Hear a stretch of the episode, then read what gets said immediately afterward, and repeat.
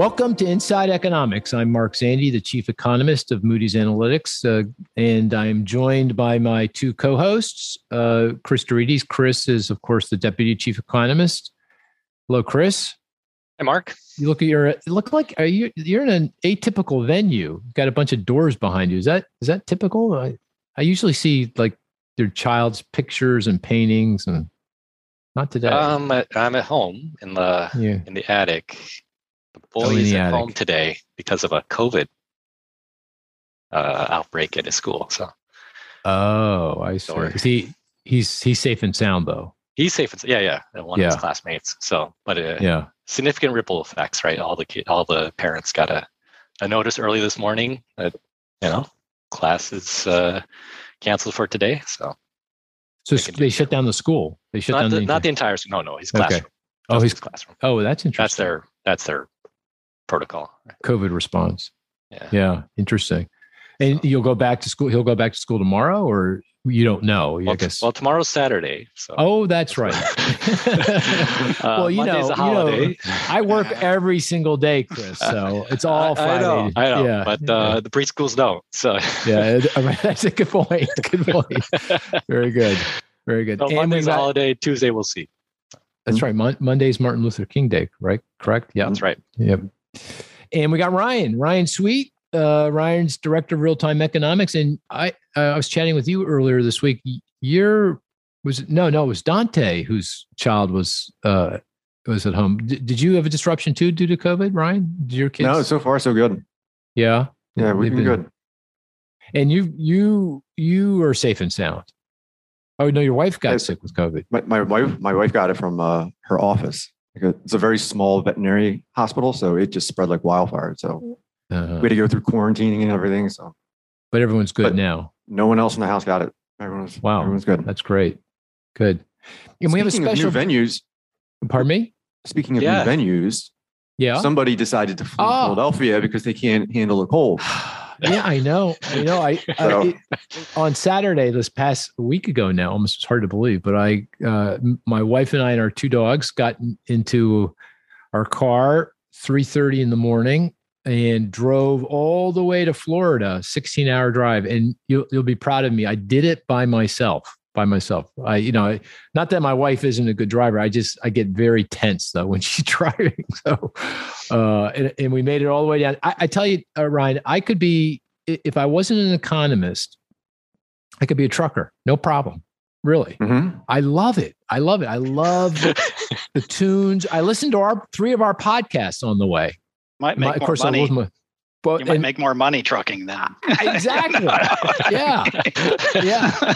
And, and, that's Michael McNamara. Matt, uh, Mike is our uh, guest uh, uh today, and uh, welcome, Michael. Um, well, thank you very much. Should, should, I call you Mike or Michael, or doesn't matter, or you good with uh, both, or? Yeah, I'm I'm good either way. A lot of a lot of folks just call me Mac. Mac. Oh, Mac. I, I love that. Yeah. We're going to call you so, Mac. yeah. And, and, Mac comes to us from Mastercard, and and uh, Mac and I. Uh, I've never called you Matt Mac, but uh, you and I have known each other for probably a decade or so, maybe even longer than that. Yeah, it's probably a little longer than that at this point. Yeah. Uh, or, uh, I'm going to join you in the shuffleboard courts down there pretty soon. yeah, I, I, get it why people come down here in the winter, though. I tell you, it's mm-hmm. you know uh, pretty nice, uh, and of course I, am able to do. I did it last winter, in this winter because of of uh, you know we're all kind of sheltering in place. I all my I had a whole set of travel. I don't know about you, Mac, but I had a set all set of travel planned for January and February, and everything has gotten canceled except for events in Florida. Go figure. People I got a couple of data points that might be interesting about that. We can talk about that a little later about how retail sales are performing north versus south. Oh, um, that that would be interesting. That would be very interesting. interesting. But uh, yeah, yeah I, I think I get the Iron Man award because I moved from New York. It wasn't cold enough there, so I moved up to Boston. So, You're going the opposite know, direction. Yeah, where I'm going yeah. away from you right now. It's going to be yeah. negative 10 wind chill tomorrow. And, uh, you know, oh, I'm looking goodness. forward to it. my good. Yeah, goodness. Well, so, it's so good to have you on, uh, with us. And it's, it's, it's a perfect uh, day for it. We, we got retail sales today uh, from, from census. And uh, so that's for the month of December. So we got now a read on Christmas sales, and of course, you've been managing the spending pulse uh, data from Mastercard for uh, for that for over a decade, and that provides a lot of insight. A lot of insight. And can, can you just give us a sense of that that data, that data set, this, sure. the spending pulse? I'd be very curious in in just anything you can tell us about it. Sure. So uh, I've actually been doing. I started it about 20 years ago. Oh, 20. Okay. This will be. Mm-hmm. Yeah, this is my anniversary this year. Um, and uh, what we do is we take the aggregate data that runs across Mastercard. We filter out the noise in the data that's due to Mastercard activity that can skew the results. And then, uh, so you end up with a nice sample of uh, retail sales activity that's occurring in the United States and then in any other markets we decide to analyze. Then we pipe in third party data on other payment forms, so other non MasterCard uh, hmm. transaction uh, types of information. The aggregate is what we report. So uh, anything that's a spending pulse number is our estimate for total sales across what we say all payment forms. Uh, hmm. it's not a credit card number. It's not a MasterCard number. It's actually our estimate for total retail sales. Got it. Oh, I got it. Oh, so you're using the Mastercard data, but other data sources. You bring it together and you come up with an estimate of what you think total the total pie is. Exactly, and then yeah. Uh, and we're able to do it. So we're able to slice and dice it a whole bunch of different ways. So you know that's what I was talking about: north, south, different markets and channels and sectors. Mm-hmm. So we can dig into that if you want throughout the call. Oh no, absolutely. We're going to because the, the you know uh, of course we're going to play, we're going to talk about retail sales and other statistics and yeah. play our our statistics game, which I'll describe in a minute. But then we want to dig deep into the consumer. The you know how are things going? Uh, again, apropos because of the holiday sales, and of course, uh, a lot of debate about uh, Omicron and what kind of impact that's having. So, how timely is your data? Do you get data weekly, daily, daily? Are you looking at it uh, real time? We have, yeah, we're able to see uh, every day, um, and then there are rolling updates that occur typically in uh, you know, in many of our uh, systems, uh, we have a major update uh, once a week. Um, I'm, I'm able to see things behind the scenes, so I'm able to see things a little bit more frequently than that. But uh, it's typically a weekly update, but you can see daily detail. And uh, it's actually pretty cool. Um, if we had a graphics kind of thing, maybe at some point I could show you. You can actually watch the retail economy almost like a weather map now hmm. where you, you, can see a storm move across the country. Uh, I call it animating the economy. Hmm. And uh, it really opens up some interesting analytic doors uh, that uh, really we, we, weren't able to do before because we didn't either have the data or the technology. But now that you have the combination of both, whole new world of uh, analysis that we're, uh, we're able to do. Cool. When you say uh, kind of uh, uh, tra- like tracking weather, is it because of uh, uh, the the virus? Because of the pandemic, you can see the pandemic effects in different parts of the country. Is it, is it broader yep. than that? Oh, okay. Well, we we can actually see uh, what we have this new capability that we've been developing that allows us to study different types of events. So we have what we call scheduled structured events, things like uh, the football games this weekend or you know the ncaa tournament that kind of stuff or concert um, and then we have what we call unscheduled unstructured events uh, weather covid you know mm. um, to some extent some of the stimulus activity would probably be more unscheduled unstructured because you didn't anticipate it ahead of time. Um, so it really opens up doors and you can quantify the impact of things. So uh, if a hurricane comes up the coast we can actually put a dollar value on retail sales on what oh wow uh, it was kind of some fun stuff. Uh, I was looking at some concerts, uh, Taylor Swift versus uh, BTS. Does anybody know who BTS is? I do not. No. Is that a rapper or a... no? Mark is actually probably K-pop. not. He's on. not telling the truth. It's K-pop. yes. Yeah. It's oh, a, K-pop. Probably K-pop. the I've most famous band in the world. But oh, uh, they both the Korean yeah. band. The Korean band. Yes. Yeah, yeah, yeah, right. Yeah. Yeah. Um, yeah, that was a good. I don't have young kids in off. my house, so I, you know, I'm like, I'm, you know, cut off. Lie, all that stuff. You listen to it all the way down to Florida. oh yeah, he probably pulled over. That's a couple definitely times true. Yeah, so, but it's it's cool. You can actually contrast and compare. Like, what is a Red Sox game worth to the immediate local economy around Fenway on a Wednesday versus a Saturday? Or, like I was saying, you can compare what does a Pearl Jam concert bring in versus a Taylor Swift. You know, that is so uh, cool. It's it's really just scratching the surface of kind of new things that we can do. If I tell you, Mac, if I had that data, I don't think I'd get any work done. I'd be looking at it all day yeah. long. it sounds so yeah, cool. No, well, you can tell I didn't shave today. So. Yes, there you go. There you go. Yeah, that is really very cool. Okay, well, we'll come back to that. Well, we got two big uh, economic releases this week. We had retail sales today. We're talking uh, on Friday, and the other was uh, CPI, consumer price inflation. There's a lot of other stuff that came out too, but those are the two biggies. Maybe Ryan, you want to give us a sense of both those surveys? Uh, and and I know you, I'm guessing some of us may have picked statistics from those surveys to, for the game, so I won't ask you to go too deep. But you want to just give us a general sense of uh, what what your take is on both those surveys? And I'll do it without giving you any numbers because I don't want to take anybody's number for the game. Okay. But starting with the CPI, uh, okay. Uh, I think that the takeaway is it was another hot month of inflation, but the worst is likely behind us. So I think, you know, I think in our forecast, we have inflation peaking right about now, and it's going to start to decelerate because, you know, supply chain issues should get, start getting resolved a little bit over time. Uh, and energy prices, you know, they're bouncing around again, but overall, just between supply chain uh, uh, stress and energy, that's adding about four percentage points to. Uh, uh, well, I said I wasn't going to use numbers, but I used a number. well, that's a good number. yeah, yeah, So yeah. more than half of the inflation that we've seen uh, is because of those two areas: supply chains and energy. So CPI re- inflation, just to to make that clear, I'm going to use another number. CPI inflation year over year, and CPI is consumer price index inflation, seven percent on the mm-hmm. nose. Mm-hmm year over year through December, and you're saying of that 7%, four percentage points is related to energy, higher oil prices, natural gas prices, and higher prices for goods that have been disrupted uh, because of supply chain issues. Yes, yeah, so I think vehicles cars, the poster yep. Yeah, right. used, used car prices in particular, but you know, audio equipment, other things like that that are being electronics are being disrupted by the supply chains. That's adding a lot to inflation. Got it. So if if I it, it, well, other way of thinking, no energy effects, which related to the pandemic, no supply chain effects, obviously related to the pandemic. Inflation would be three percent. Mm-hmm. So we wouldn't even be probably talking about talking inflation. about it. No. Yeah. Okay. And that's probably where we're headed by the yeah. end of the year. Is probably closer to three percent than closer to where we are now. Yep. Okay. Okay. Anything else on the CPI uh, that you want to bring up? No, I think we. I think okay. Well, the the one the one thing on the CPI that is I'm a well, there's a bunch of things that are making me nervous. Uh, one is around rents, and we talked a little bit about that on the last podcast. What happened with rent growth?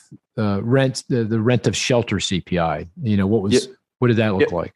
From month to month, they're really sticky. So you know when you forecast, you know the CPI and you do you know the bottom up approach, rents are usually what they were broke in the prior month, and it was again 0.4%, whether you're looking at tenants or owners equivalent rent, that's going to pick back up. I think we talked about it last week that uh, there's this lagged effect between you know some of the alternative data on rents. If you look at you know Zillow, uh, they've been growing really really quickly. That's going to show up in the CPI this summer. Got it. Hey, so we'll have hey, goods inflation coming down, and then we'll have some services inflation accelerating. But on net, we're going to see overall uh, inflation begin to moderate. Hey, Mac, I know you look at all this data really closely too. On the CPI, is there anything that kind of stood out for you on, on that release? Yeah, there are a couple things there. Uh, one is um, some of the uh, food related uh, increases. Um, uh, I think there was a about a 12.5% increase in meat and uh, those types of goods and services. I, I, had a steak last night and I can say it was expensive. Mm-hmm. and uh, hopefully that was no one's statistic for the game, 12.5%. No, we're I'm good. Sorry about that. Okay. No, no, it's okay. That's okay. Good. Yeah, good. Yeah.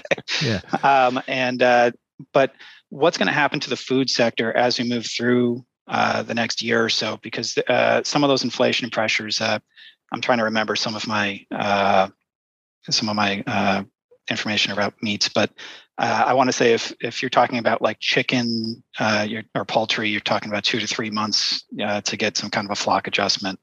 Uh, for pork, I want to say it's eight to nine months. For beef, I think it's like 18 months or something like that to get uh, the herd kind of in line with uh, with demand. So those could be sticky, and those could be you know with us for for a while. But the other thing about that sector, just to go a little bit on a slight tangent, is that we're going to have to look at how the comps were versus SNAP and the different assistant programs as we move through 2022. Uh, in the Q2 and in Q4, there are different government assistant programs that help elevate some of the uh, numbers in the grocery sector. And hmm. uh, we're going to have to just pay attention to that in 2022 when you're looking at your year over years. Uh, you know, Q2 and Q4 might have some pressure because of uh, that. Uh, you're going to be lapping the assistance programs that started last year. Oh, I oh that's interesting. So the SNAP is the supplemental nutritional assistance program. That's kind of yeah.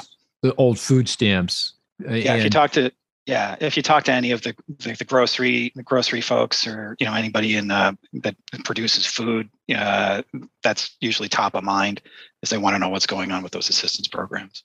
And you're saying there was big subsidies provided during as part of the American Rescue Plan, for example, and that lowered measure price. Well, uh, what it actually, uh, I think it amplified demand to a degree. Oh, amplified. Oh, demand. Uh, okay. Yeah. Um, okay. And so when you're when you're going through this year, you're going to start to lap those programs. Uh, so some of your year-over-year growth rates in sales uh, could be impacted by some of those. Uh, lower. They'll be lower. lower. Yeah. Lower. Q2 oh, okay. and Q, Q2 and Q4. Q4. Got it. Yeah, yeah, for sure. Yeah. And that's another point about inflation. When Ryan says it's going to be 3% at the end of this year, half of more than half of what it is now part of that is also just these base effects, so-called base effects, right? Because you're comparing against well, right now, 7% is being compared against December of 2020 when we were in a very different world and businesses were cutting prices in many, many industries. But in December of 2022, we're going to be on the backside of these base effects, and that will allow inflation to come down as well. But yeah. that's kind of what you're saying. Okay. Mm-hmm. Um, uh, so Ryan, back to you. Retail sales that that uh, gives a sense of those numbers. They were well, uh, no, sir. Actually, I should uh, hand it to you, right? Because we were going back and forth last night, the three of us on e- on email, and Ryan was saying uh, it's going to be down 1.9 percent. Retail sales are going to be down one. There, we, I see the hand from from from the clapping hand from Chris. You got it. You nailed it. I think right. It was down 1.9 percent. The yeah, I was thinking it was going to be a little. Yeah, I was down one percent but you know, oh, directionally, I, I, gave you too much credit. I thought too much credit. One, yeah, yeah one, okay. So give us a sense of that report. Uh, you can ignore it. It, I mean, the decline is. see, Mark hates it when I say ignore things, but uh, it's misleading. Well, it, it, Mac, it's if you very, if you if you ignore well, everything I was, Ryan tells you to ignore, I'm not sure I should be paying attention to at this point. I was just laughing. I was laughing because you were giving him kudos for hitting it, or yeah, doing. He did a great job, way better than consensus in predicting that number. And then he's like, "That don't don't pay attention to that." Oh yeah. I mean, why I say that is that it's it's not a correct uh, uh, view of the consumer right now the consumer is in much better shape than retail sales would otherwise imply. Uh, oh, and the reason is that yeah. in December, the seasonal adjustment factors are just brutal. And we pull forward some, uh, you know, spending uh, for the holidays into October and November. So we're getting set up for a dud of a December report. This isn't going to be the norm. I think spending will bounce back in the in the first quarter, particularly as these uh, the Omicron variant starts to to subside. You're going to see you know, spending you know firm. I completely agree with what Ryan was just his evaluation is you, you do kind of want to throw this seasonally adjusted month to month number out. Mm-hmm. Uh, it's not, it'll give you a head fake, uh, if anything. The overall consumer spending environment has been good uh, through the holiday season overall. We did have a front loaded season this year uh, that pulled some sales forward. Uh, but if you look at the spending pulse data, our retail contacts, you know, everyone would be in harmony uh, saying that it was a good holiday season, if not a very good holiday season. And, and I'm right. sure no one no one's going to use this number, but if you yeah. remove the seasonal adjustment, so the non-seasonally adjusted data, so the month-to-month change in December was 10% uh, up. So positive 10%. Yep. Last yeah. last December it was 12%. Uh, and the year before that, it was 10.4%. So we're not, you know, yeah. noticeably out of line. I think that seasonally adjusted 1.9% decline it would, most of it was just these seasonal adjustment factors crushed yeah. it. Now, when you uh, when people talk about holiday sales growth, different ways of of defining that. I I typically define it as uh, take November and December for retail sales, exclude purchases of cars, exclude purchases of gasoline. And I think most people also exclude restaurant sales because they're not a holiday. And then you look at the year over year growth in that. Do you know what that is, Ryan? Off the hand, off the top of your head, what that number was? I don't. It was. I think it was a record number. Record number, yep. well into the double digit kind of. Oh, it was definitely rate. double digit. Yep. Yeah. yeah. Mac, I mean, do you know that number by any chance? Uh, I don't know the exact number that census came out with, but I want yeah. it was in the it was double digits. I want to say like low teens. Low um, teens, 13, you know, 14 percent, yeah. something like that. I and if you look at some of the holiday related sectors, like say clothing, you know, you're looking at, you know, I think census had about 29 percent. Sorry, I'm using numbers that you guys. I don't. I don't think I'm stealing any numbers. For no, later, you're right. But, no, no. Um, but, uh, but uh, some of the holiday sectors, if you take like clothing, it was up like 29 percent. We had it up even higher than that. Uh, so depending on how you define your sectors, you can get very different numbers for how the holiday season performed uh, based on your definition on sectors and time. Uh, if you're only like, I, I, think when we first report in the media, we usually do it right at Christmas so that we'll do a 54 day period from November 1st through December 24. Uh, but now that you have full month of December, look at November and December, combine the two, and that'll be a better read uh, for how the holiday season performed. Now, of course, some of that strong growth is inflation, right? So we had mm-hmm. 7% consumer price inflation. I, I suspect for retail goods, which is what mostly is in holiday sales, that could be even higher than that or mm, uh, the inflation. So if I look at kind of real holiday sales growth, meaning after inflation, it's it's not double digit, but it's still, still strong. strong. Mm-hmm. Three, four. We three, four, five percent, something like that.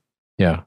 Okay. Yeah, I want to say uh, National Retail Federation said about half of the growth uh, came from inflation. Inflation, uh, in terms of uh, and, and how they're defining it in their estimates. Right, and it, my sense of it is that if this and you know even on a real basis, this may end up being the best holiday season on record in terms of growth compared to the previous holiday season in the 20 years be- I've been 20 years I've been doing it, this would be the, the highest growth rate season we've ever had.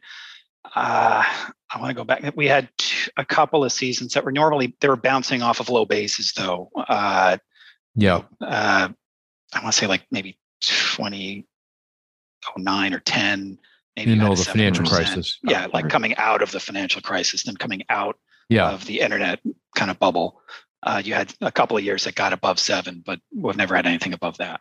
And that's an important point because the base effects here are not that significant because the last Christmas sales weren't too bad. Actually, they were they were okay. Yeah. They were they weren't great. They weren't fantastic, but they were kind of typical, as I recall. Yeah, low single digits. Yeah, low yeah, single we, digit. We had low single yeah. digits, which was shocking. If you had asked us in the spring of 2020, we were we were we were expecting Armageddon at that point, and we didn't, mm. we right. didn't get it. Right. So bottom line, despite the really bad number for December retail sales, consumers seem to be they're in the game. They're doing their part, you know, feeling pretty good. Uh, and and going back to CPI, inflation is up, but the general consensus of the group is we're if not at a, the precise peak, we're pretty darn close, close, to it. Yeah, yeah, pretty darn close to it. Okay, okay, very good. Okay, uh, Chris, did you want to add anything to that discussion? Uh, kind of uh, was looking over at Ryan and Mac. Uh, anything you want to add on those numbers? Not really. I think okay. Uh, you covered you it. Covered it. I agree. Okay. Take it with a grain, big grain of salt. Right. Yeah. Okay. Um, all right. Let's play the game. Uh, and just to remind the listener, the game is uh, we each uh, have a, a statistic. Uh, uh, the rest of us try to figure out what that statistic is. The best statistic is one that's not too easy, that it's a slam dunk for everyone, not too hard that you know we we there's no possibility of getting it. Uh, has to be doesn't have to be nothing has to be, but we prefer. Certainly Ryan does that. It was in the past week, give or give or take, came out in the last week, and it would be nice uh, if it were related to the topic at hand, which is the American consumer. But you know that again, that that might be too limiting. So, uh, and we traditionally begin with uh, with Ryan because he's really he's really pretty good at this game. So uh, Ryan, you want to give us your statistic? All right, I got three of them for you, all related to the same thing, but there's okay. three numbers, so it's different ways of looking at it. And the last one I think is pretty telling. So the first one is minus 3.1. The second one okay. is positive 12.9%. And then the final one is plus positive 8.4%. Well, I'm, I'm guessing this goes to seasonal adjustment, unseasonally adjusted data. Well, that would have been good, but no. Oh, geez. I should. Uh, I uh, that uh, really darn. Mm-hmm. I thought I was being pretty clever there. Um, wow, uh, that is a tough one, and there and it's uh, three different ways of looking at the same thing. Correct. Uh, three different ways of looking at uh, uh, uh, the uh, uh, pricing power, uh, the uh, willingness or ability of business to raise prices? No. Hmm. I'll give you. I'll give you a hint. Okay. When I bring this number up, you hate yeah. it. When Chris brings it up, you think it's the greatest number ever. Is that right? It's true. I'm unaware of that. Oh, it's uh, industrial production. podcast. We can, we can, go back. Industrial production. Is something no. really? It's related to the consumer. That's usually the case, though. it's related to the consumer. Yeah, that is wow. True. This this is I'm sure this is a really good one, and we're going to kick ourselves for not getting it. You should get two of them. The third one, that's that's really hard. Well, okay, let me. Uh, this isn't exactly fair, but just to see if we can get narrow this down. Related to the retail sales report. Correct. Okay, and there's three different. You're you're picking off uh, three different uh, sales for three different types of of products. That's no. really the, the only number I look at in retail sales. Say it again. It's the key number in the retail sales number in that report. Oh, it's a control retail sales. Mm-hmm. So that's okay. total retail sales, excluding yeah. autos, uh, gasoline, building materials, and restaurants. And that's what feeds into uh, the BEA, the Bureau of Economic Analysis oh, estimate I, of real consumption. I got it. I got it. So, so it so was down 3.1% okay. in December. Right. But again, that's seasonal adjustment factor. It's yeah. up 12.9% year over year. And then it is 8.4% higher than its pre-pandemic trend. So if you just oh, extend, oh, you know, what the trend spending was before the pandemic, I mean, this is, you know, light years ahead of where we were. Yeah, that's a good one. What what like, uh, what what what would I say that I didn't like, and I would like for I didn't like if you said it and Chris I'd like it if Chris said it. What was what's I know you don't like control retail sales. Oh, I don't like control retail sales. We'll have to go back, Chris. Remember that discussion? What's he talking about? I don't remember this one. I remember industrial um, production. Yeah, I remember or industrial maybe, production. Control, because you, yeah, control retail sales. Just uh, for the listener, that is what goes. Did you say this, or am I just hmm? repeating mm-hmm. it? It's what goes. It. it goes into consumer spending that drives GDP. So, because the building materials, which is excluded, goes into residential investment, another component uh, so it doesn't affect consumer spending, which goes into into GDP. By the way, Ryan, with this, I don't know if you run it, but with uh, this release, the retail sales re- release, what is our tracking estimate for GDP growth in the fourth quarter of this year? Uh, excuse me, of 2021. Do you know? I haven't run it yet because right after retail, we got industrial production, and then at 10, we got business inventory. So I was just going to run it all at once. Okay, when we were, but we were like between six and seven percent annualized growth in mm. Q4, really strong. Yeah, right? my my gut is that it's going to come down a little bit. Come down because of the retail sales, industrial production, and the inventory mm-hmm. data. Yeah, yep. okay. Which would be closer to our actual forecast for the quarter, which was mm-hmm. something like six four or something like that. Okay. Yeah, I think yeah, probably down there. Okay, very good. Those those I have to say those were good. We it was yep. you know we were bad. We just weren't really good at. We should. no, that was tough. That was it was uh, tough yeah. numbers. Oh yeah, we should have done better than that. Hey Mac, you want to go next? Are you up for this? Yeah, sure. Yeah, I'll give it a shot. Away. All right, uh, I'll just have one number. Uh, I might have to give you some hints because it's uh, it's kind of could be anything. in the weeds. In the weeds, yeah. kind well, of. Well, it's not too much in the weeds, but it's uh, okay. the number is six percent. Six percent. And is it an inflation number? Yes. Okay. Uh, well, well, it, uh, you were talking about food prices, but that was up like 6.3%, I think, year over year. Or is it a uh, component of CPI or is, is it? It's, food? no, it's part of CPI. It's part of CPI. It's a, it's a subordinate number that they break out.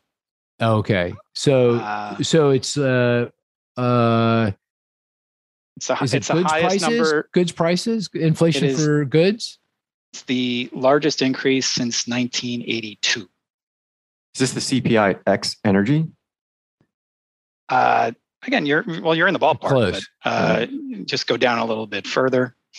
And X uh, energy, it would be.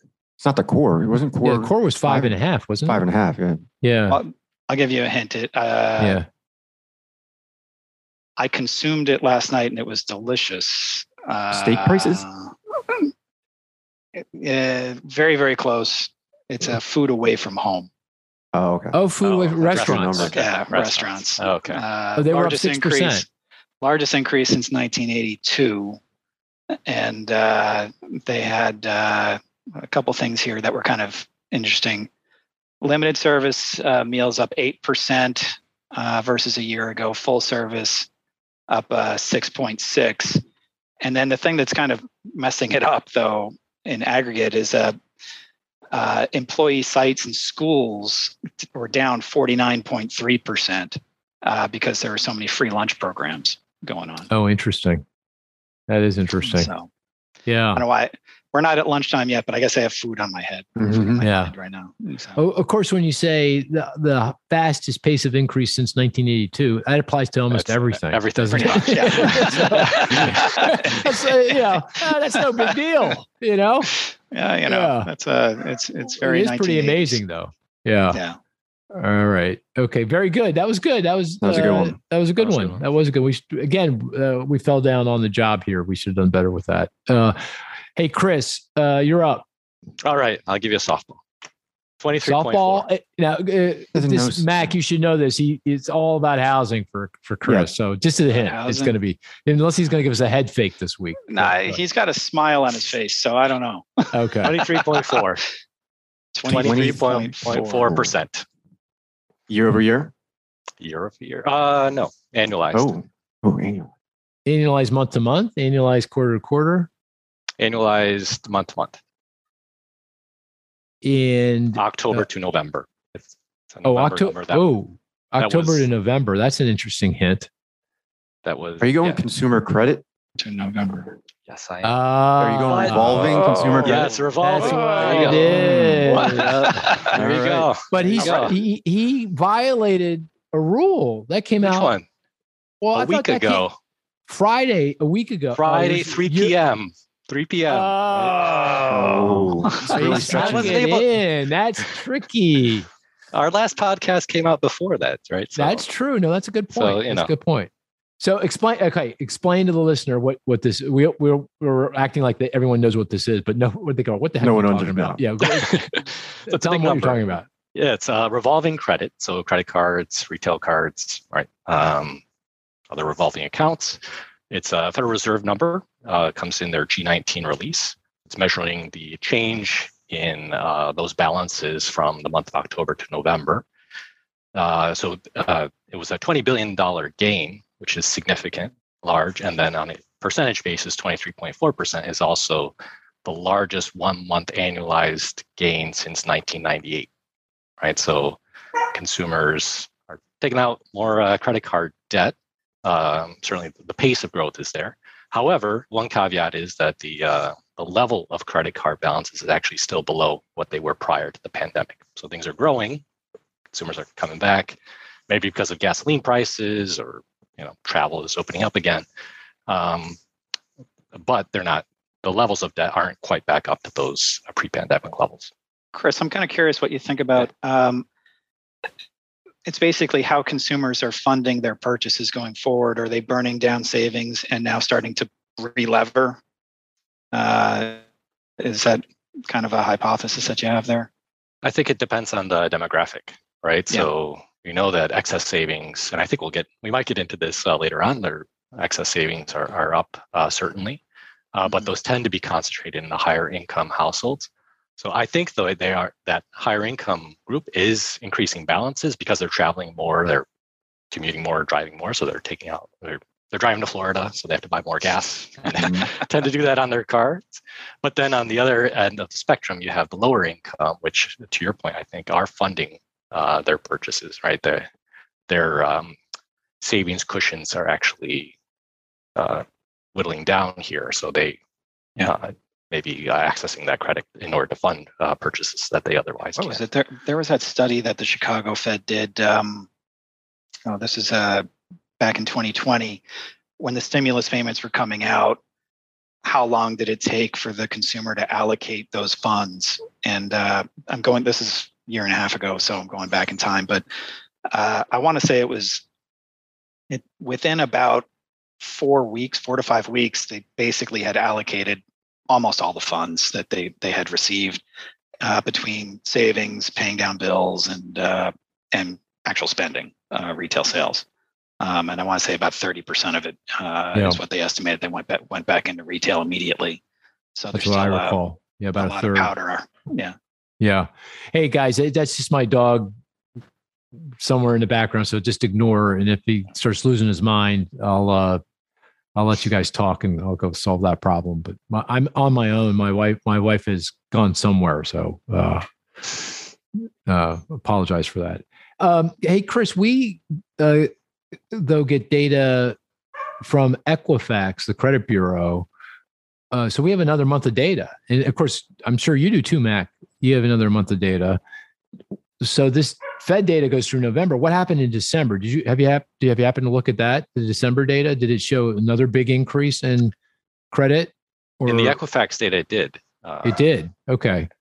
Uh, quite substantially, yeah. So I think that continues to point to some of these trends I just mentioned. But um, yeah, uh, we're not again levels of uh, debt aren't back up to pre-pandemic level, uh, levels, but uh, we're moving in that direction. Yeah, so so consumers, households are now going back to their cards and and borrowing or, uh, or using their cards. Going back to your point about transactions demand, it's just there, there there's more transactions, so there's going to be more that ends up on the card in a given month. But it's coming back fast, but it's still as of December, it's still below its pre-pandemic level. So That's we right. okay, so debt levels are still very very low. Yeah. That's yeah. right. That's right. Yeah. But okay, you know, if this trend continues, it won't take long. Mm-hmm. It's kind of a return to normal. How yeah. long will it take to get yeah. there? Yeah. I mean, if you look at uh, overall household credit growth, and you can do that with the Equifax data too, the credit bureau data, that still still feels like I think year over year through December, I was looking at through December, it's still five, six percent, right? So it's right. a little bit above income, not much above income. So it's still you don't no alarm bells would go off for any of this, right? I mean, it's more of a good thing than a bad thing. It means consumers are in the game and they're they're spending and they're you know doing their part. They're driving growth. Yeah, that's the total including including mortgage as well, right? That, yeah, that is that includes mortgage yeah. where we've seen and, a lot of. And we know growth. mortgage has been growing rapidly, so that you know that I think mortgage was like nine percent. So uh, yeah, the other part is growing, but it's not it's not at the alarm bell level quite yet. I would say. Yeah, it, it, guys, is this dog a, a, real nuisance? Should I go? No, no, no. You're good. You're yeah. all good with this. What, what's okay. the dog's name? That's Cosmo. That's Cosmo. Cosmo. Cosmo's, Cosmo's 15 years old and can barely see. So the you know I, I, don't know what's going on. Did, uh, did you name the dog after Kramer in Seinfeld? Yeah. Well, my son did. My son did. yeah, my son did. He's a huge Seinfeld fan. Yeah, yeah that's yeah. a great name. That's good. Yeah. The other one's George. yeah. The other one's Gigi. Gigi. Oh, Gigi. Uh, Gigi. I named her G. I came up with that one. Gigi. I like that one. Right. Uh, anyway, I'll take credit for that. Okay, I'm going to give you mine. Uh, ready? Right. 88.6. Back to normal index. I knew it. Florida. I was going to uh, guess your the average uh, speed uh, on their way to Florida, but yeah, that was a good one. Pretty damn close. That, you're at, yeah, actually, I mean, I was like hovering around 81, 82 the whole way down. Yeah. So uh, I thought because the, the speed limit's 70, I go, okay, 81, 82, I, I mm. should be pretty right on the right yeah, on right the on edge. The, yeah, it's right not worth it. Not worth it to pull you over. Not worth it to pull yeah. me over. Right. uh, eighty-eight point six. Hey, uh, this is a telling statistic. Yeah, well, by the way, back to normal index. Back to normal index. We're all laughing because that's my go-to index. If I like, I I don't know what to to pick. I pick the back to normal index, and um, that we construct it. It's based on government data and third-party data. You know, Google Mobility, TSA. Number of people go through TSA checkpoints, uh, Open Table, uh, uh, just a whole range of data and statistics we do it by, at the state level uh, and we do it daily so and it's back to normal because it's equal to 100 on february 29th 20 yeah february 29th 2020 i just I had a brain freeze there. For February 29th, 2020, right before the pandemic, is 100. That's you know normal. You know what it fell to last uh, uh, today on Friday today? 88.6. We're going backwards. We had almost gotten, we were like at 96%, 97. We're now back to 88.6. Now, some of it, you know, again, seasonal adjustment issues, so forth and so on. But, you know, I think uh, that kind of gives you a sense that we're, we were, we're backtracking here a bit. And, uh, you know, it's uh, the biggest, no, no surprise, the biggest uh, uh, declines are in states that have been nailed by Omicron. So mm-hmm. New York, uh, Pennsylvania, uh, Illinois, uh, you know, they're down. It's down across the board. Every state's down, but it's really down in those states. So, you know, I think the broader point here, which we have not talked about yet, is Omicron does feel like it's doing damage, you know, to mm-hmm. the economy. You can you can kind of feel it. Can you see my Mac in your data? Can you because I, I saw that JP Morgan also puts out their credit card data on a weekly basis. And you could see sales, holiday sales through the first week of December were pretty good. And then they seem to really come off towards the end of the year, particularly for travel related spending, restaurants, things you would expect to be affected by uh, by the pandemic. Are you observing that in your data as well? Yeah, there there are a couple of things that um, when you uh, the Omicron spike uh, start to pick up in the second half of December, uh, there were some erosion of some of the growth rates. Uh, that was probably also amplified a little bit. It didn't damage the holiday season as much as it could have because retail strategies pulled sales forward and uh, extended the season basically into November. So holiday season was actually pretty good, but we did see uh, some weakness as you got closer to Christmas itself. And then uh, as you're moving through and into January, one other data source that I like to look at besides just the, the retail spending growth rates are uh, I like to look at commuting traffic coming into New York mm-hmm. as an example. Uh, there's some there's a good uh, MTA there actually does a pretty good job of tracking that, and you're looking at train ridership. It was up back up to around 50% of pre-pandemic levels in the fall. Uh, in early January, it slipped back down to about 35% mm. of pre-pandemic levels. Uh, even the bridges and tunnels, which were basically flat with pre-pandemic, are now down about 10% again. So uh, the spike, I think, has pulled down thing pulled things down to a degree. Not nothing like what we saw in spring of 2020, but but uh, it has kind of uh, put a governor on the engine a little bit. Uh. I think on some of the uh, some of the stats that we follow. Yeah, we could also see that in the unemployment insurance claims, right? Initial yeah. claims for unemployment insurance came out on Thursday they, they rose from below 200,000 per month, which is really, really low, to 230,000, which is still also low, but you know, that's a big change. And that was unexpected. And, and again, if you look at the, the increase in claims across states, it was in states that have been hit hardest by Omicron around New York, you know, Pennsylvania, that kind of thing. Yeah, from a geographic perspective, uh, really throughout the pandemic, uh, we've seen better numbers in the southern regions. Basically, if you're south and warm, that tended to be good. If you're big and cold, that tended to be bad. Mm. Um, and that's pretty much held. Where uh, uh, here, I'll just let me just pull up a quick thing. I can, if you're looking at like some of the top performing cities Tampa, Orlando. These are the top 25 markets uh, of the country. So just isolate. How do you measure 25. this, Mac? What are you measuring exactly? By, uh, uh, top 25 is by size of okay. spend. Oh, and then what I'm then I'm ranking them based on year over year growth. Oh, got it. Okay. So the rankings here in terms of the cities that are showing the hottest year over year growth: uh, Tampa, Orlando, Charlotte, Houston, Miami um, are uh, ranks one, two, five. Uh, if you're looking at the lower end, you're seeing uh, Boston, uh, LA, Washington, New York, and San Francisco. And, and that's year over year through the month of December, or that was uh, that's for Q4. Oh, for Q4, for Q4, yeah, yeah fourth um, quarter so, of last year. Okay. Yeah, fourth quarter of 2021. So, uh, yeah. but that story has been pretty consistent, where we've seen the larger cities, especially in the north, struggle uh, more, and I think it, it plays somewhat into that commute those commuting numbers we are just talking about how those ecosystems in those cities those kind of economic ecosystems rely on you know that consumer movement coming in and out. And uh, when you tap that down the, some of those big markets um, are feeling it a lot more. The secondary markets and uh, you know the markets that don't rely as much maybe on commuting traffic uh, seem to be uh, holding up a lot better. You know in our forecast for the first quarter of 2022, we marked that down. So before Omicron hit, so if you go back to early December when we were forecasting, we expected growth in the first quarter of 2022, GDP growth to be just north of 5% annualized. So really another really strong quarter.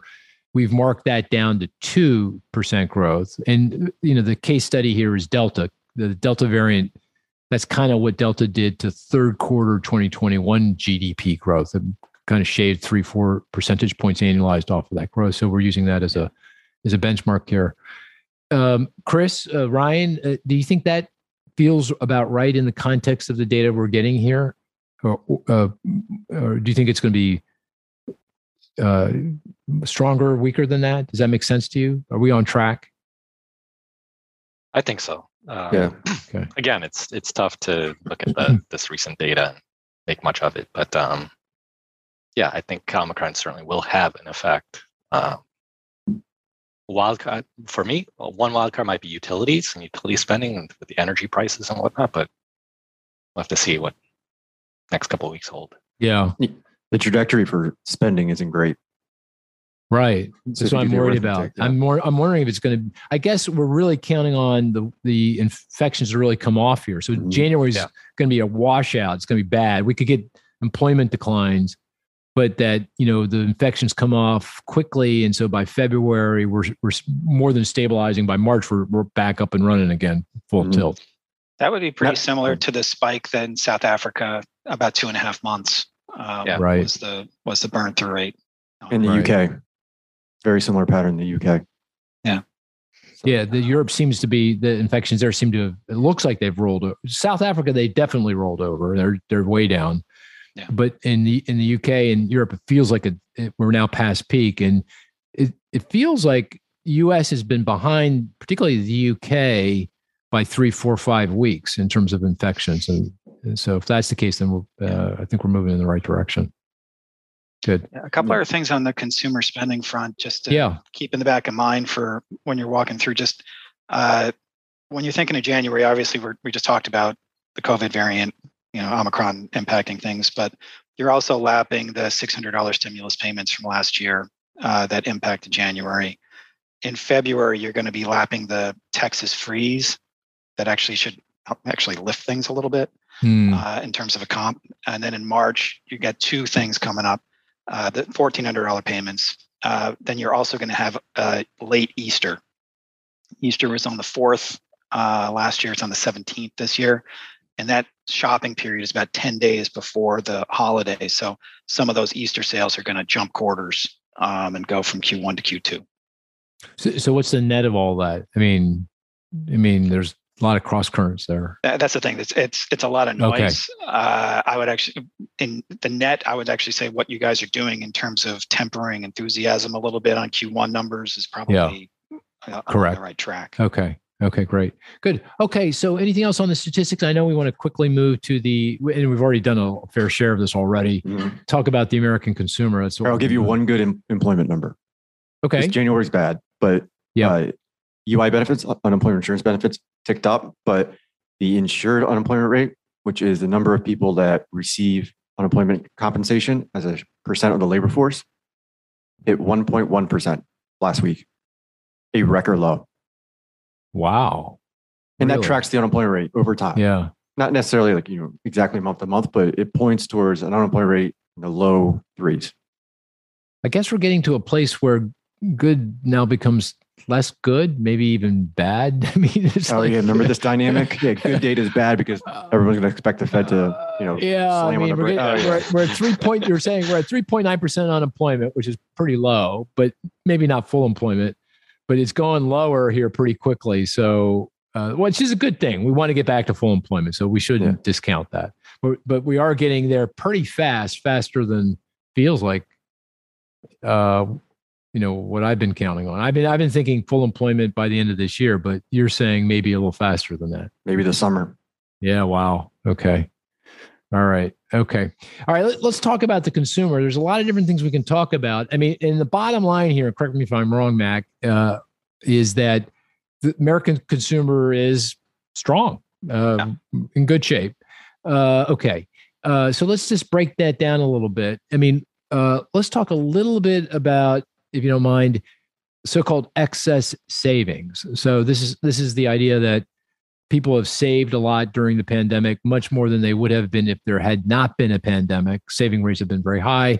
For some households, particularly lower middle income households, that's been related to a lot more government support. We talked about the stimulus checks, unemployment insurance, food, food assistance, that kind of thing. And then for higher income households, uh, that is largely related to I can't travel, I can't go to restaurants, I can't go to ball games, I can't do stuff. Therefore, I'm going to save. I might buy more things, and that's what we've been doing. We've been buying a lot of stuff, uh, but uh, uh, but uh, we haven't been able to spend as much, and so saving rates are up. So the key, one of the key, it's a lot. So if you you know if you do the arithmetic, it by our calculation through the month of November, the last data point, there was 2.6 trillion dollars in so-called excess saving, and that's 12, 13% of GDP. That's a lot of, and that's sitting in people's depo- checking accounts, deposit accounts. Some of it's ended up in the stock market, in the crypto market, and, you know, driven housing purchases, that kind of thing. But a lot of it's still sitting in checking accounts. How do you think about, you know, that, that kind of that fire, consumer firepower sitting out there? Do you, I mean, if that was all spent, I mean, that then we'd blow way past full employment. The Fed's got a real problem. So, how do you think about that? I mean, how much of that's going to be spent? How much of it's, you know, what you're thinking about, you know, uh, exactly how that plays out? Well, I think uh, it's kind of building on what Chris was talking about a little bit earlier, where I think you are going to get some very different, some differences depending on your demographic uh, group in terms of income segments, where uh, there's a journey that I think we go down where we burn down the savings rate back to a more normal level. I think was it 6.9 yeah. the last print I thought. Um, and what was it like? Well, March was crazy. It was like 20 or something, you know, in March. But um, we're going to be, I think we're on the journey and we're going to continue that journey as we go forward, where the way you, the consumers fund uh, their activity will continue to burn down serving savings and then continue to relever and start to fund things through uh, different credit vehicles again. Uh, and that's going to take a while. Um, you know, I think to get from here to there, uh, I think you're you're I think it's more than 2022. I think you're getting into 2023, uh, maybe even beyond that, uh, to uh, actually get to a more normal level of savings versus spending. Also, for older demographics, also there could be some uh, positive benefits there because they probably undersaved for retirement, and now they were able to catch up a bit. Um, so I think that's probably a good thing there in the long run. So there's some good healthy things I think uh, in the long run regarding how the consumer is today. But in terms of firepower, dry dry powder, whatever you want to call it, uh, there's plenty to fund uh, consumer demand as we go through 2022. I think from what we've been told by retailers, consumers have been willing and able to absorb inflation for now. And that seems like I wouldn't say that's different today than it was when I first started hearing it in the summer. Um, and uh, eventually, I think you know if inflation remains elevated, it will start to erode uh, purchasing power again. Probably showing up first at the lower uh, income groups and then moving its way up but again, uh, that's going to take a while. Uh, I think you're you're basically looking at a strong consumer story for at least the rest of this year, probably into next. So you, you, you, you, it sounds like you view the excess saving as a real, you know, it's pretty significant plus for the consumer. Obviously, I mean, one in one obvious, one clear way is it's help people's retirement nest eggs. So a lot of boomers in their 50, well, now they're in their 60s and 70s, they didn't save enough. Uh, but now they have. Uh, you know, this really helps. They, I don't know if they have, but it helped. It definitely helps. It definitely yeah. helps. Yeah. And of course, stock prices are pretty close to record highs. Housing values are at record highs.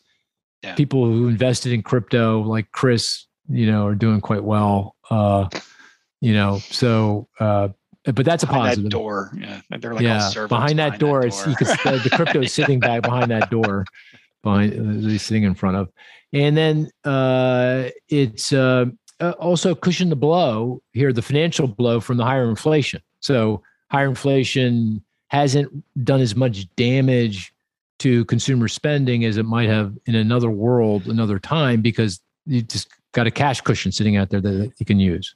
Yeah, another thing that's that I'm going to start looking at a little bit differently is um, some of the sentiment and confidence figures. I think did we have sent, sentiment came out this morning? I think a little bit soft. Um, uh, it was right. Did they, Rick Ryan? Did I know University of Michigan consumer sentiment came out? I haven't had a chance to look. Did you look at that? Today. I'm looking at it right now. Yeah, I think I think it was soft. Yeah, um, it was okay. Now, mm-hmm. That's been eroding a bit uh, in the second half of 2021. But sometimes the way people answer those surveys aren't necessarily the way that they act. Um, yeah. It tends to be sensitive to gasoline. It tends to be prices, and you know there are different variables. Afghanistan, I think, you know, last year, uh, stuff like that that might have impacted those surveys. So there was a bit of a divergence, I think, between uh, consumers kept spending like they were confident, but they were answering those surveys like they were their confidence was eroding as we get into this year, I'm going to pay more attention though, because uh, I think there's going to be a, a those are going to come back together again at some point here, where as people can't afford to absorb the inflation the way that they have uh, over the past uh, couple of months, uh, I think that erosion in confidence could end up showing up in behavior. Um, and any like right now we're talking about how strong the job market is it's almost there's nowhere to go but down. You know, we're almost there. Mm-hmm. um, you know at, when you start seeing chinks in that in any kind of a, a job uh, you know sentiment number uh, i'm going to be uh, looking closely for anything along those lines too because i think that could really trigger some behavior changes. Yeah so what you're saying is so far the higher inflation is not dinged spending but you know over time here very possibly could. And one way of gauging that is to watch those sentiment measures. If they continue to weaken, that would be an indication that uh, you know the, the higher inflation is starting to do some some damage to to spending. Yeah, I think so. Yeah. And okay. uh, you know that's just it's something that again a little bit of a change. Sometimes I like some years I like certain metrics over others, uh, and that's a metric that I'm going to start to watch more closely. I didn't really think it was that big a deal yeah. that big of a deal last year, but I think it's going to become a bigger deal as we move forward. Okay. I start watching one of those. All right. So, so, you know, when I think of the consumer, I go, okay, I go labor market, job market. You know, do I have a job? What's my pay increase? Yep.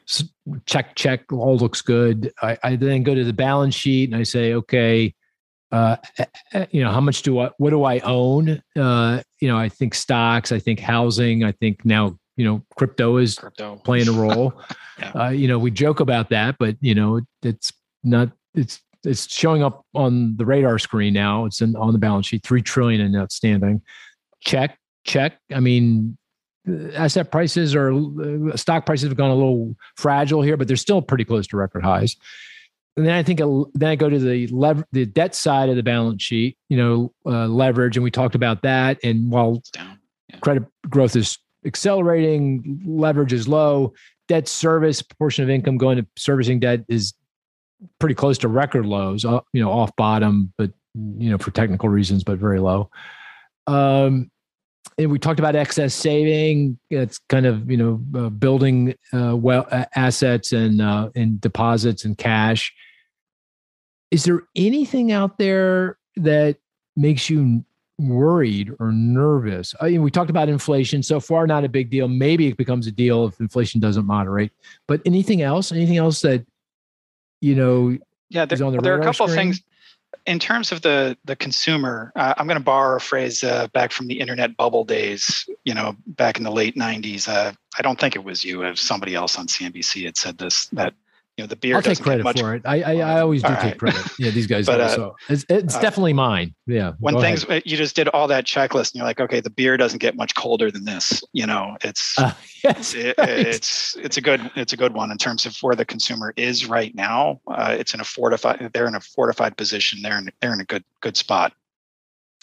Um, that said, there are areas that I'm I am concerned about, but it has to do with how uh, COVID, I'm not going to say Omicron, I'm just going to say COVID more in general, has changed the economy. And we kind of talked about that, uh, touched on it a minute ago, is that there's pretty dramatic change that could have ripple effects into society in a couple of different ways.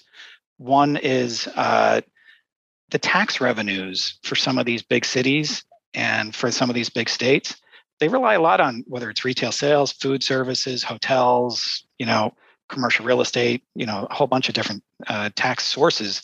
I'm kind of wondering where those are going to go because I don't know if they're going to come back the way that they were pre-pandemic. So some of the economies and some of the budgets and what they're based on, some of the business models uh, and what they were based on pre-pandemic, I do think there's quite a bit of change is going to happen there. And you can view that as risk. Uh, sometimes it's opportunity. Sometimes you can view it as a risk, but it is change. And uh, that's one of the things that I'm concerned about there. What are the echoes that kind of all this change does? Uh, you know, when you're talking about, as I mentioned, city or state budgets, when you're talking about commercial real estate, uh, you know, the, these leases go for 10 or 20 years, but every year you're going to probably have, you know, people wanting and needing a little bit less. Uh, so you're so you're you're focused on the the fact that uh, that the people have left big cities, big urban centers, particularly in the Northeast and on the West Coast, Chicago, and you, there might be some there will be some of that coming back as we get on the other side of the pandemic and offices reopen, but there's no going back. We're not going to see.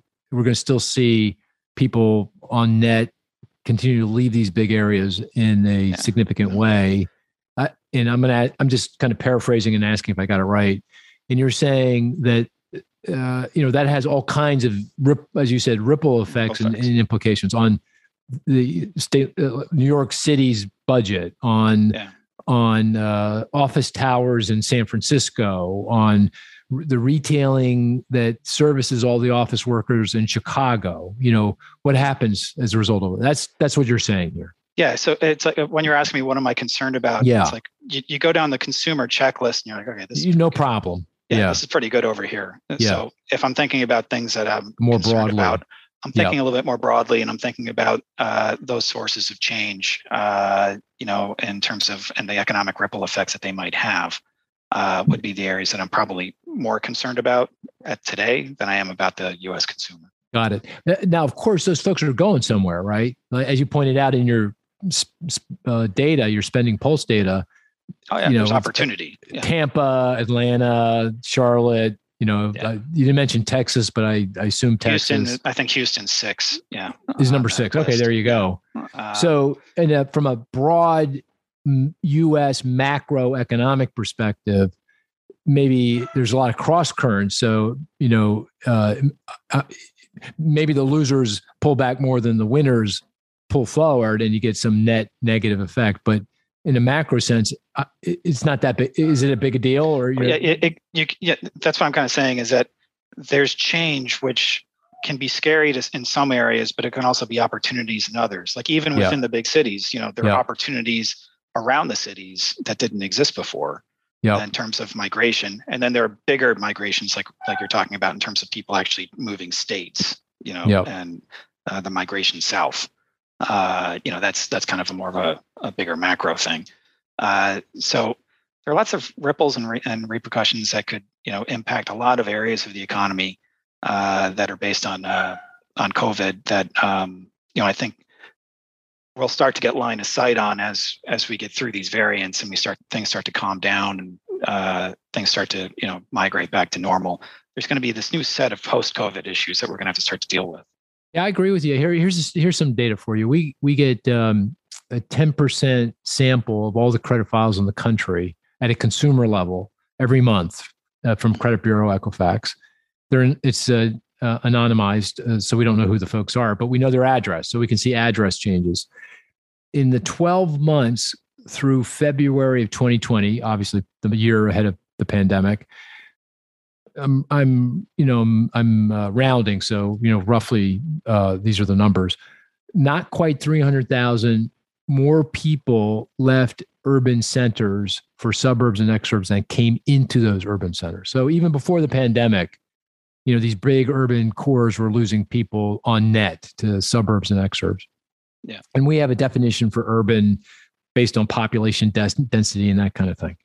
And uh, as of June of last year, and this is the peak, oh, uh, close to 600, uh, actually a little over 600,000 net left urban cores for suburbs next. So, so it was a doubling, more than a doubling.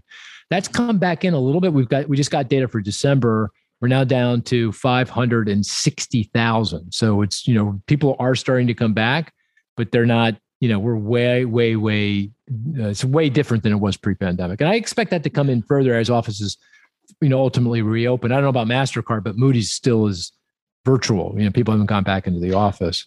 Yeah. But, I, uh, I think a lot of offices are going to kind of settle in around that two to three days a week, you know, kind of hybrid uh, thing, hybrid uh, kind of thing. But even if you get that, you're still talking about 40, 40% fewer trips.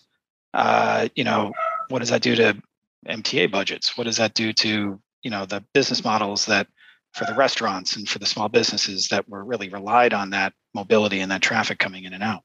Yeah. Um, you know, I, I think there've been some band-aids that have kind of or bridges that have kind of helped some folks, but in the long run, you're going to have to figure out a new business model based on potentially 30, 40% less traffic. Right, right. Chris Ryan, anything you want to weigh in on uh, with regard to this? I mean, this kind of, this sort of fits with my, my kind of thinking around this as well and our, the work we've done, but any, any views on this particular issue?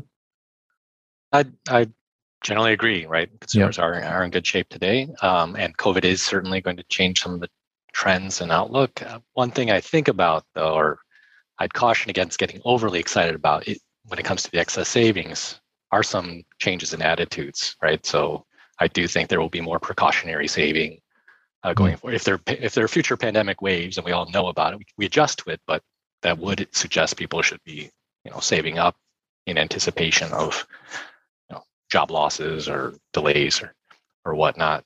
And just scarring in general, right? These this is pretty uh, dramatic uh, event we've all been living through, and uh, certainly I think that will cause some of the, particularly the younger generation, to be a little bit more cautious uh, going forward. That would be my assumption. Yeah, makes sense. But, you know, yep. who knows, right?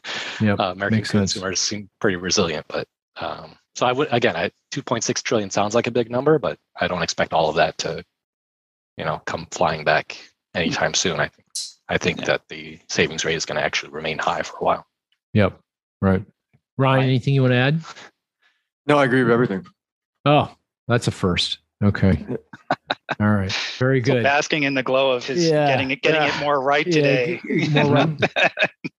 Moving on to the yield curve. Uh, yeah, exactly. Oh, well, I think we've come to the uh, uh, kind of a good uh, ending point for the podcast. Um, is there anything that I oh any I guess maybe a last open question I should have asked on the spending pulse data. Is there anything else in the data that you're observing that you know you find you just want to call out and say, "Hey, this this is uh, interesting." I was going to end on a nice note. Okay, good. Um, I, am I'm, I'm all uh, for that. Positive Absolutely. note. So, if you look at last year, jewelry sales were up about 63.8 percent year over year, and uh, our economics crew here did some work.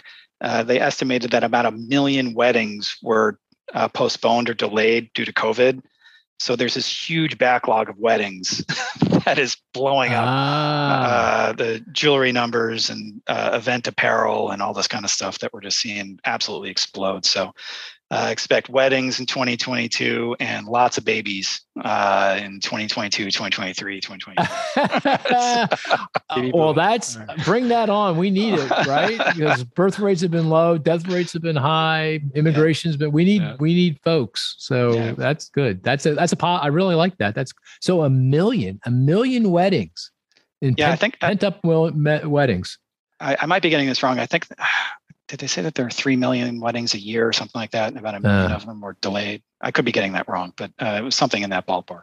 Well, that's a wonderful statistic. That's a great one to end on a very yeah. positive note. I want to thank you, Mac, for joining us today. Really a pleasure. Uh, and um, to the listener, uh, Ryan, I know you've been waiting for this. At Mark Zandi. At there Mark we go. Zandi. There's my Twitter handle. hey, Mac, are you on Twitter?